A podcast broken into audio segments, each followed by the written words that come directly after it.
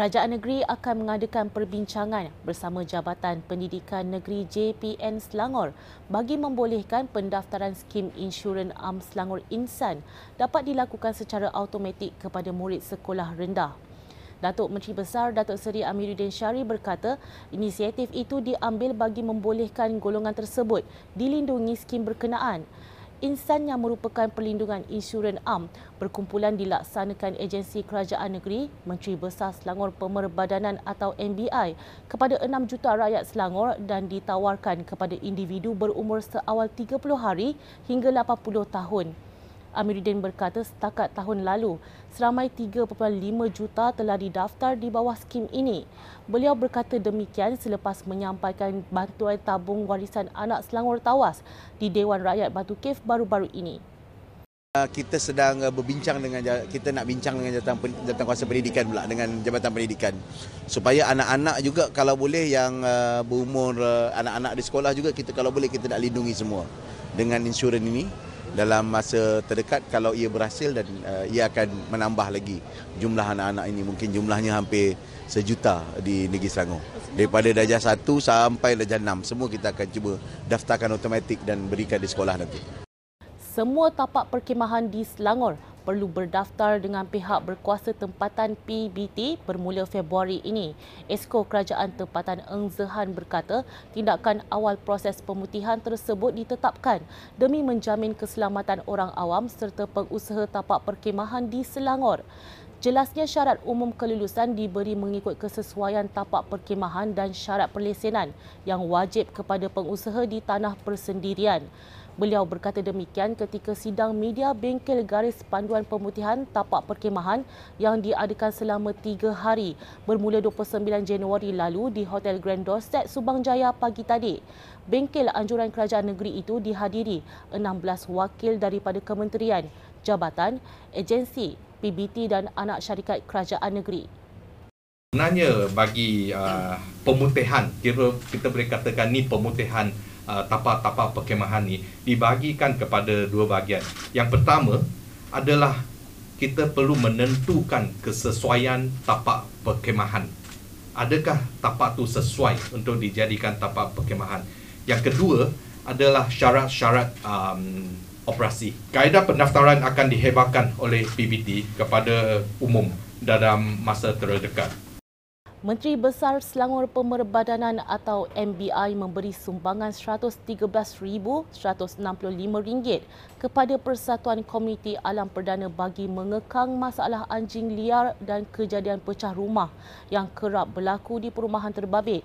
Ketua Tanggungjawab Sosial Korporat MBI, Ahmad Azri Zainal Noor berkata permohonan sumbangan pembinaan pagar komuniti itu sudah diluluskan pada 2018 oleh Datuk Menteri Besar terdahulu namun tertangguh berikutan masalah teknikal. Jelasnya perkara itu telah diteliti semula pada 2021 setelah dimaklumkan pihak Persatuan Komuniti dengan kelulusan Datuk Menteri Besar Datuk Seri Amirudin Shari.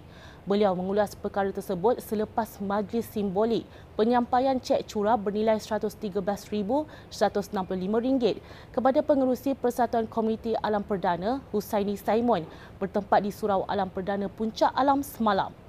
Turut hadir menyaksikan penyerahan sumbangan tersebut Ahli Parlimen Kuala Selangor Datuk Seri Dr. Zulkifli Ahmad. Kita dapat kerjasama yang baik daripada 2 pemaju asal yang bersetuju untuk menyumbang, iaitu Kemudi Ehsan, anak syarikat LBS dan juga Worldwide, dan alhamdulillah kita telah selesaikan pada hari ini. Kelulusan itu pada tahun 2018, jadi kos itu pada tahun itu. Jadi dah berlaku kenaikan harga dan sebagainya, tapi kita terpaksa mengikut pada kelulusan yang lama. Dan kalau persatuan ada perlu bantuan tambahan, kenalah mohon untuk yang barulah. Majlis Bandaraya Subang Jaya MBSJ bakal melaksanakan projek pembinaan medan selera MBSJ SS19 bagi menyokong aktiviti perniagaan usahawan setempat. Timbalan Setiausaha Kerajaan Negeri Selangor Pembangunan, Datuk Johari Anwar berkata ia selaras visi MBSJ untuk menjadi bandar mampan, lestari, kota niaga dan kediaman idaman. Beliau berkata demikian ketika merasmikan majlis pecah tanah projek tersebut semalam yang dijangka siap akhir tahun ini.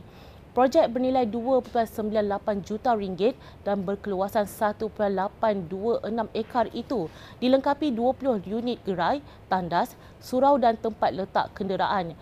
Turut hadir dalam majlis semalam Pegawai Daerah Petaling Datuk Muhammad Jusni Hashim, Timbalan Datuk Bandar Muhammad Zulkarnain Che Ali serta Timbalan Setiausaha MBSJ merangkap Pengarah Jabatan Kejuruteraan Insinyur Rosli Muhammad Yunus. Kita juga berharap selaras dengan hasrat yang amat Perdana Menteri bagi menyediakan tempat perniagaan golongan yang berpendapatan rendah. Jadi penyediaan medan sedia SS19 ni akan dapat menyokong aktiviti perniagaan dan penjaja bagi golongan B40 dan juga menyediakan ruang makan bagi golongan yang berpendapatan rendah. Dan selain daripada sini kita juga merancang di tempat lainlah, di Seri Sedang juga kita sedang akan bangunkan pada tahun ini.